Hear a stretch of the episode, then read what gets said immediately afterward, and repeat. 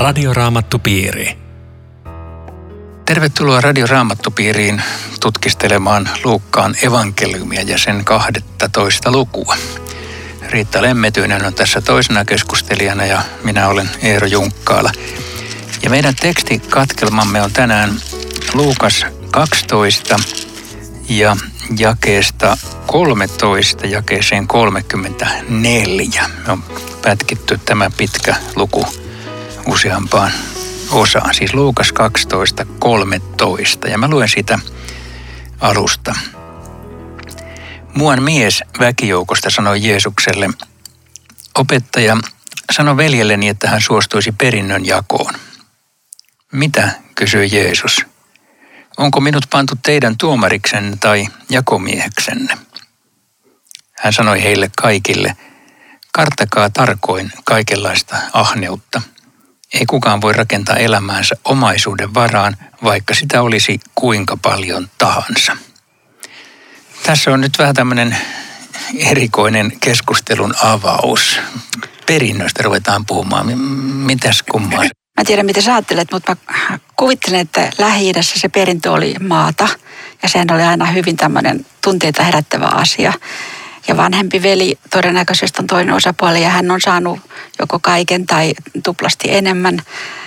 Että se on siellä taustalla, mutta mulle tuli tämmöinen olo, että tällä kaverilla on valmis suunnitelma. Jeesus, toteuta nyt tämä.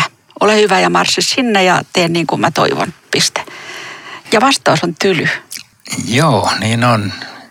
Joo, mä, mä ajattelin taas niin päin, että tässä on nyt joku Jeesuksen opetus, johon on ikään kuin tavallaan rakennettu tämmöinen kehyskertomus. Siis siellä on joku tietenkin tehnyt tämmöisen kysymyksen joskus, ei, ei sitä voi epäillä, mutta, mutta tämä kaverihan liukenee tämän kysymyksen jälkeen olemattomiin. Eli se, se on niin kuin sellainen johdanto, ja. jolla opetetaan jotakin. Ja mun mielestä tässä opetetaan ehkä ainakin, ainakin kahta asiaa, mutta kumpikaan ei ole perinnönjako. Mm-hmm. Koska, koska Jeesus sanoo, että Jeesuksen replikki on aika hauska, mitä? Ja, mitä ja, ihmettä sä ja. puhut? Onko minut pantu teidän tuomariksen jakomieheksen? Ja tämä mun mielestä voisi viitata siihen, että en mä ole tämmöisiä asioita varten tullut. Siis jos me siirrytään tuonne vähän teologisemmille eh, areenoille, niin niin tässä voisi olla niin tämmöinen maallisen regimentin asia, joka ei kuulu Jeesuksen ratkaistaviin. Tämä ei kuulu hengellisiin asioihin. Ei. Ja olisiko se ollut lähempänä hengellistä juttua, jos, jos tämä poika, mies olisi tullut ja sanonut, että Jeesus, tiedätkö, meillä on kotona aivan pattitilanne. Mä oon ilmiriidoissa mun veljeni kanssa. Mä kärsin ihan kauheasti. Tiedätkö, tiedätkö täällä on kyse perinnöstä. Voisit sä auttaa, että miten mä pääsen tästä eteenpäin? Se voisi olla, mutta sitten kun tämä jatkuu, että karttakaa kaikenlaista ahneutta, niin tämä taas mun mielestä antaa ikään kuin semmoisen viestin, että, että se, se, se kaverilla, en tiedä oliko se noin, kun sä sanoit, koska se voisi olla niinkin, että tällä oli nimenomaan joku ahne motiivi tällä kaverilla. Ei normaali perinnönjako, että hei tässä menee nyt vähän asiat ristiin, että tuu jelppaamaan, vaan että se halusi saada enemmän tai kohtuuttomasti, koska Jeesus sanoit varoahne. Joo, eikö mä ajattelen, että Jeesus olisi ehkä ruvennut auttamaan, jos hän olisi niin kuin kertonut, että mulla on, meillä on aivan Okei, hirveä joo, tilanne joo. kotona. Siis saanut sielunhoitoa, miten mä tästä nyt selviän. Jos niin olisi ollut lähempänä hengellistä regimenttiä, mutta sä oot ihan oikeassa. Mä ihan samaa mieltä, että tästä ei ollut valitettavasti kyse. Joo, okei, näin se varmaan on, että, että tota, koska Jeesus menee ikään kuin sen taakse, että että tämä ei ollutkaan tämmöinen vaan, että meillä on vähän hankalaa, vaan että mä, mä haluaisin saada kaiken ehkä, ja. tai siis jotain ja. tällaista. Ja. Koska Jeesus varsinaisesti rupeaa sitten puhumaan tästä ahneusproblematiikasta, joka, joka on tämän tekstin varsinainen no sanoma. Tämähän on aika siis tämmöinen avaava lause. Ei kukaan voi rakentaa elämäänsä omaisuuden varaan, vaikka sitä olisi kuinka paljon tahansa. Siis ihminen hän ajattelee, moni ajattelee, että kyllä – mä voin rakentaa elämäni omaisuuden varaan. Se, sehän on semmoinen iso harha. Ja, ja jos, jos sanoo vaikka näin yksinkertaisia asioita, mitä rahalla ei saa, että sä saat niin kuin kurmeen ruokia, mutta sä et saa ruokahalua, sä saat kalliita lääkkeitä, mutta sä et saa terveyttä, sä saat upean sängyn, toimi tekniikalla, mutta et unta. Näin, ynnä muuta, ynnä muuta. Näin on jo. Mä itse asiassa palaan vielä pikkusen tuohon kuitenkin tuohon perintö- tai tuomarikysymykseen, että tässä voi lukija miettiä, että saanko mä pyytää Jeesusta avuksi, kun mulla on ongelmia perintö- tai muissa vastaavissa asioissa. Niin siihen kai me kuitenkin sanotaan, että totta kai saat. Ilman muuta. Että kyllä, kyllä Jeesusta saa kaikki ajallisiin asioihin pyytää avuksi. Ja, ja silti niin kuin toiselta puolelta, että hänen se varsinainen asiansa ei ole, että hän on tuomari tai perinnönjakaja. Vaan hänen varsinainen asiansa on, on puhua meidän Jumalasuhteesta.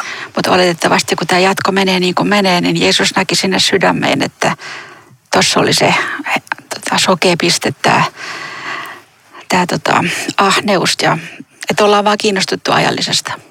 Joo. Ja, Tota, onko sulla yhtään kiinnostusta ajallista? sen verran, että tulee toimeen ja pystyy maksamaan laskut. Niin, tai kuitenkin kauhean inhimillistä siis, että kyllähän sitä niin katsoo aika mielellään vähän tili, tiliotteita, että Joo. riittääkö sieltä, ja, tai tuleeko jotain enemmän kuin riittävästi. Joo, mutta mä uskon, että sä, sä, oot tämän viisauden kyllä syvästi sisäistänyt, että elämää ei voi rakentaa omaisuuden varaan. Ai niin kuin mä niin köyhä. Ei vaan siis, että vaikka saisitkin paljon, niin tuskin tämä katoaisi. Siis, mutta tämä on siis semmoinen iso harha, että tiedän ihmisiä, jotka, jotka mulle on, kun ollaan puhuttu hengellistä asioista, niin vastannut, että mihin mä tarvitsen niitä. Mulla on kaikkea. Tämä on, tämä on hyvin sokea piste ja varsin monella. Että se Jumala kaipuu, se jää sen, sen tavaran ja ahneuden alle.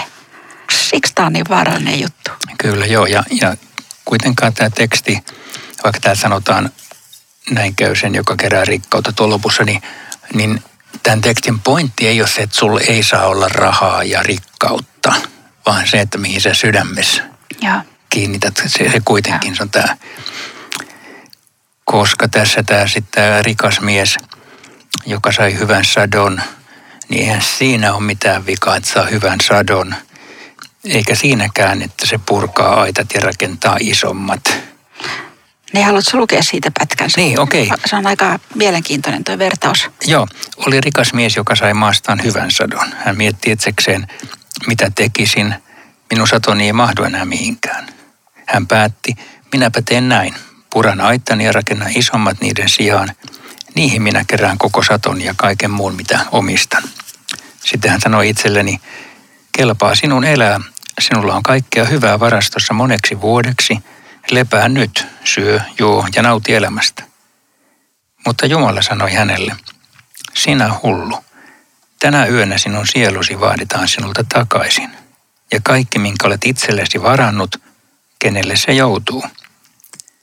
Näin käy sen, joka kerää rikkautta itselleen, mutta jolla ei ole aarretta Jumalan luona. Niin, mi, mi, mikä sitä miehen vika on, oli? Niin, ja, siis tässä, on, tässä on tosi paljon ajateltavaa. Se sai siis tosi ison lahjan, se sai paljon hyvää. Mutta sitten hän mietti itsekseen. Ja sen verran säkin oot ollut lähi ja, ja itsekin, että, että siellä on semmoinen erilainen kulttuuri kuin meillä. Siellä on semmoinen tietty laumahenkisyys, että porukassa puhutaan ja miehet saattaa istua tunti kaupallisesti ja miettiä jotakin ratkaisua. Että tämmöinen juttu olisi hyvin lähellä, että, että porukassa puhutaan, että hei, mitäs mä nyt teen? Mutta hän mietti itsekseen. Ja siinä on jo jotakin, missä, missä mä havahdun, että hetkinen, eikö se ole yhtään luottoystävää? Aha, kato jännä, että sä kiinnitit tuommoisen huomioon. Mä huomannut tuota ollenkaan. Ja sitten myöhemminkin sitten sanon itselleni, ei ole, ei ole ystäviä. Paljon kaikkea hyvää, mutta, mutta sosiaalisesti jäänyt köyhäksi. Tämä, pysähdytti minut. Joo. Mulle taas tuli mieleen, kun mä olin äskettäin lukenut Jaakobista vanhasta testamentista, niin Jaakob vaurastui, kerrotaan useampaan kertaan, ja siellä sanotaan, että tällä tavalla Herran siunaus tuli hänen osaksensa. Eli siis vaurastuminen ja siunaus voivat olla sama asia, mutta tässä se on ristiriidassa.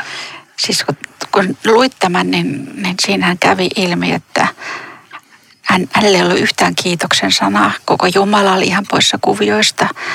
Hän mietti vaan niin kuin nyt kunnon liike meidän pitää miettiä, että, että miten mä tämän hoidan. Tämähän on ihan fiksua, mitä hän päättää. Muuten semmoinen yksityiskohta, että tämä sana aittani, se on kreikaksi apoteeke. Ai, Sieltä, tulee, joo, lääkeaitta.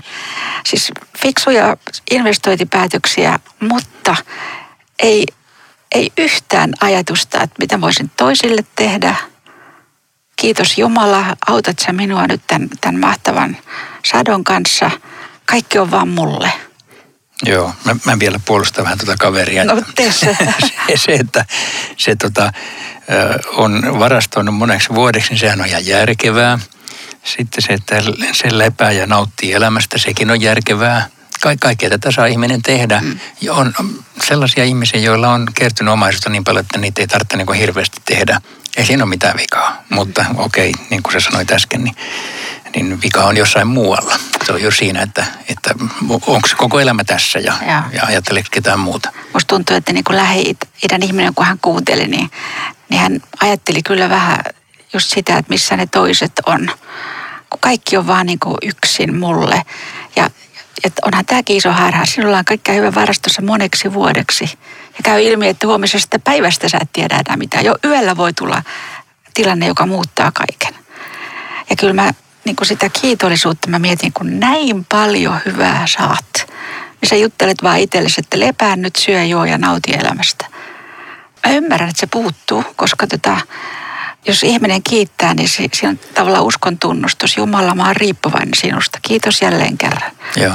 Ja to, tosiaan tuo sana, mihin sä kiinnität huomio, toi itsekseen ja itselle, niin sehän on kolmeen kertaan tässä niin tekstissä, että se on, se on oikein korostunut.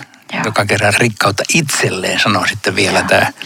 Mutta siitä kiitollisuudesta voisi vielä todeta sen, että kiitollisuus elämässä, se on, se on melkoinen voima ja virkistäväkin asia, koska se on kuin laatusertifikaatti myöskin ruokapöydässä. Mä, mä näen, että siinä on perunaa ja siinä on kalaa ja mitä kaikkea, mutta siinä ei ole vaan ruokaa, vaan siinä on rakkautta. Tämä on Jumalan huolenpito tässä pöydässä tällä hetkellä.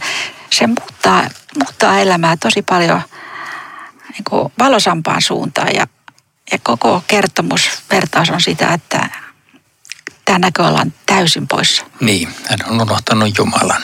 On. Joo, joo noin se on. Mulle tulee tämän tapaisesta teksteistä mieleen äh, se sanalaskujen kirjan kohta, jota aina silloin, kun näistä rikkaus- ja köyhyysasioista puhutaan, niin, niin on mun mielestä hyvä lukea. Se on niin osuva. Mä voisin lukea nytkin sen.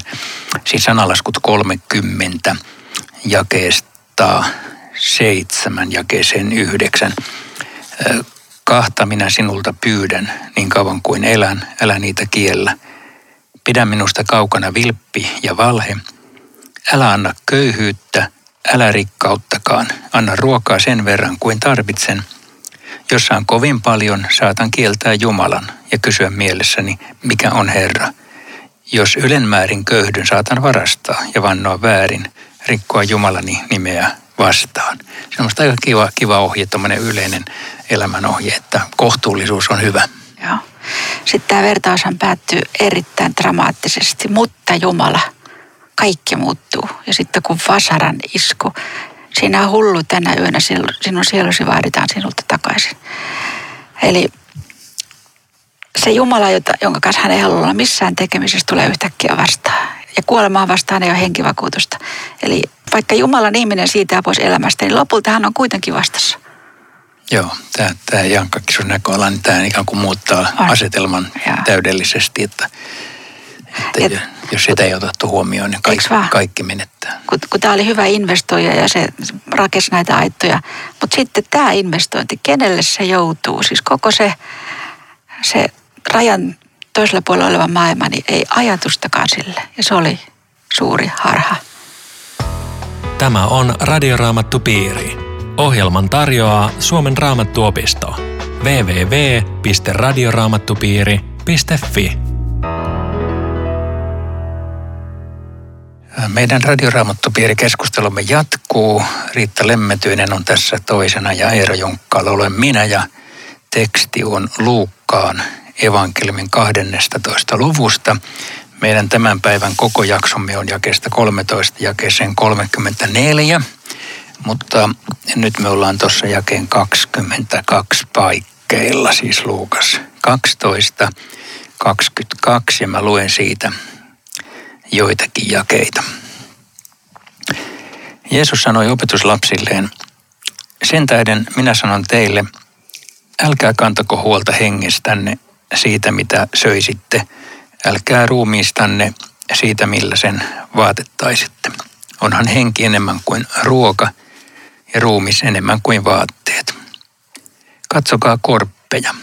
Eivät ne kylvä eivätkä leikkaa, ei niillä ole vajaa eikä varastoa, ja silti Jumala ruokkii ne. Kuinka paljon arvokkaampia te olettekaan kuin linnut. Kuka teistä voi murehtimalla lisätä elämässä pituutta kyynäränkään vertaa? Jos siis näinkään vähäinen asia ei ole teidän vallassanne, mitä te muusta huolehditte? Katsokaa kukkia, kuinka ne nousevat maasta. Eivät ne näe vaivaa eivätkä kehrää. Minä sanon teille, ei edes Salomo kaikessa loistossaan ollut niin vaatetettu kuin mikä tahansa niistä. Kun Jumala tuolla tavoin pukee ruohon, joka tänään kasvaa kedolla ja huomenna joutuu uuniin, niin paljon ennemmin hän teistä huolehtii, te vähäuskoiset. Se oli teksti. Se oli aikamoinen Ihan- teksti. Äsken justiin puhuttiin, että rahaa ei saa kerätä ja nyt sanotaan, että pitää olla ihan täysi, täysi huolettomana. Joo, tämä on niin ääriesimerkki edellisestä. Mutta, mutta oikeastaan tämä, nämä ahneus ja murehtiminen, nämä on saman kolikon eri puolet. Siinä mielessä, että molemmissa on kyse siitä, että, että eletään ihan niin kuin Jumalaa ei olisi olemassakaan. Ihan eri syistä vaan. Koska siis jokuhan voi miettiä, että miksi huolet on nyt niin paha juttu. Mutta tässä Jeesus ajaa takaa semmoista huolehtimista, että, että mä asennoidun elämään ja omaa arkeen, että mä vastaan kaikesta. Mun on pakko hoitaa että Minä olen se, joka varassa kaikki on. Mutta täytyyhän sun huolehtia kaikista. Kyllä, mutta mut mä en kuitenkaan pysty huolehtimaan siitä niin, että mä otan kokonaisvastuun ihan kaikesta. Minä, joka en tiedä, mitä huominen päivä tuo tullessaan. Et, siis ajattelen, että tässä on semmoinen huoli, että, että Jumala ei ole olemassakaan. Et, ja tätä, tätä hänen lupaustaan pitää, pitää minusta huolta. Ja muistan Lutteria, joka pani, on, on, hänellä on kokonainen paksu teksti olemassa tästä huolehtimisesta, miksei kannata. Aa. Ja hän näkee, että tämä on paha asia siitä syystä, että tämä on ensimmäisen käskyn rikkomista. Minä olen Herra, sinun Jumalasi, älä pidä muita jumalia minun rinnalla. Ja nämä huolet on niitä muita jumalia, koska niillä mä yritän selvitä, vaikka se paikka kuuluu Jumalalle, joka, joka pitää luomakunnasta huolta ja myös minusta.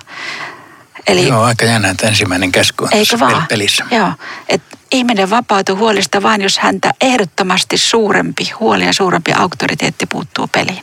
Ja semmoinen on Jumala.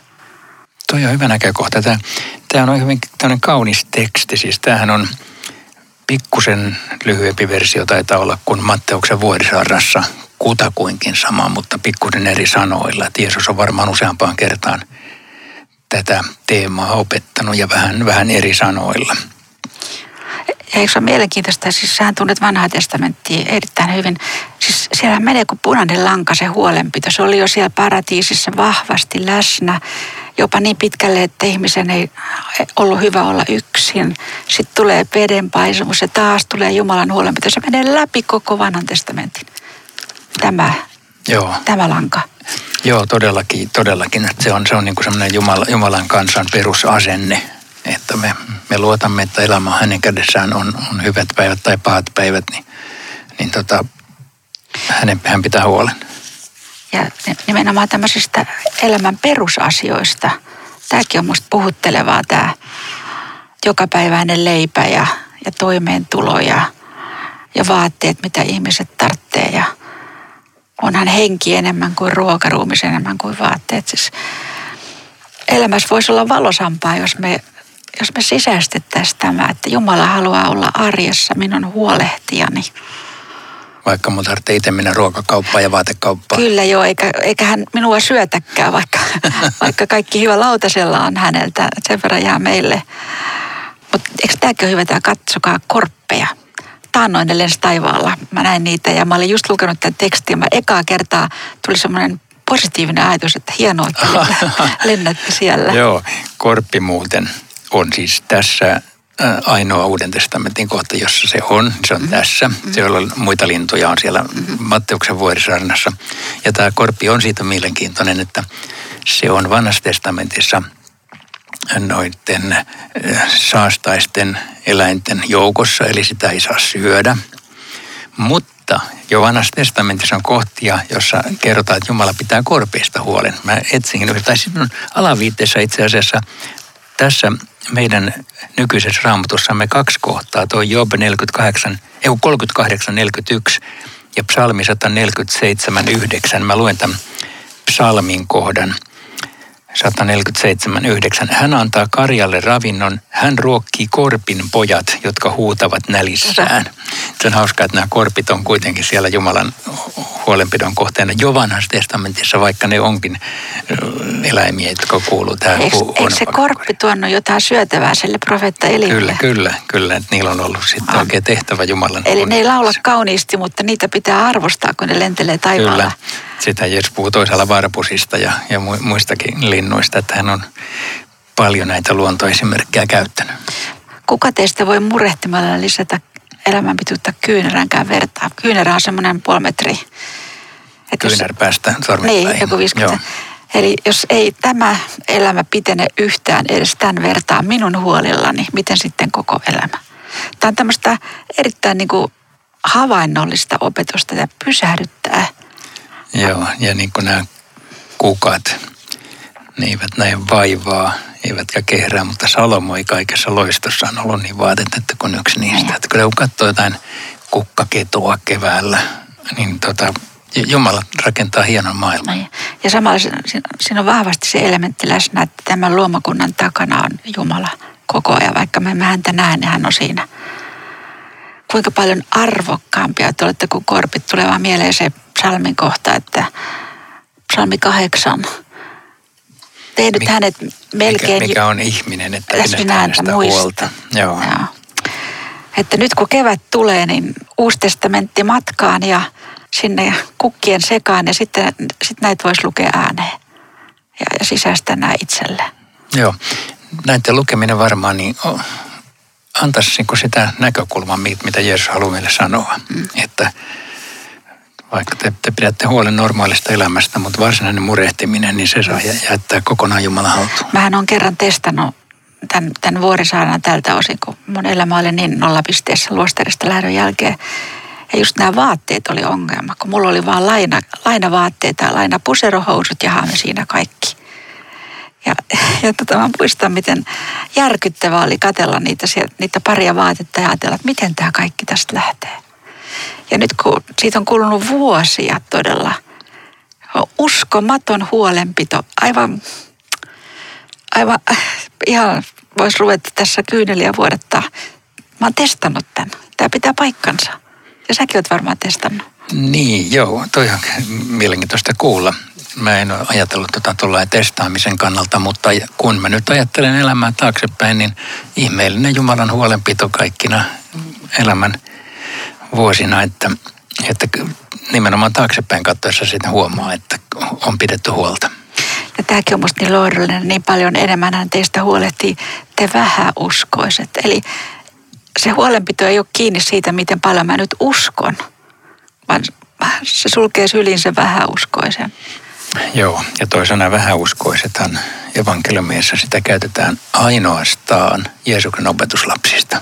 Ketkään muut ei ole vähäuskoisia kuin ne. Joo, se on musta aika hauska, että, että siis muilla sentään on jonkin verran uskoa, että opetuslapsilla ei juuri mitään. Eli, eli ne, ne kuuluu tähän kategoriaan, eli, eli mekin saadaan, saadaan kuulua. Ja sittenhän siellä on, on tämä tämä rukous, että minä uskon, auta minun epäuskoani, mm, että siis se, se sen enempää uskoa ei tarvita.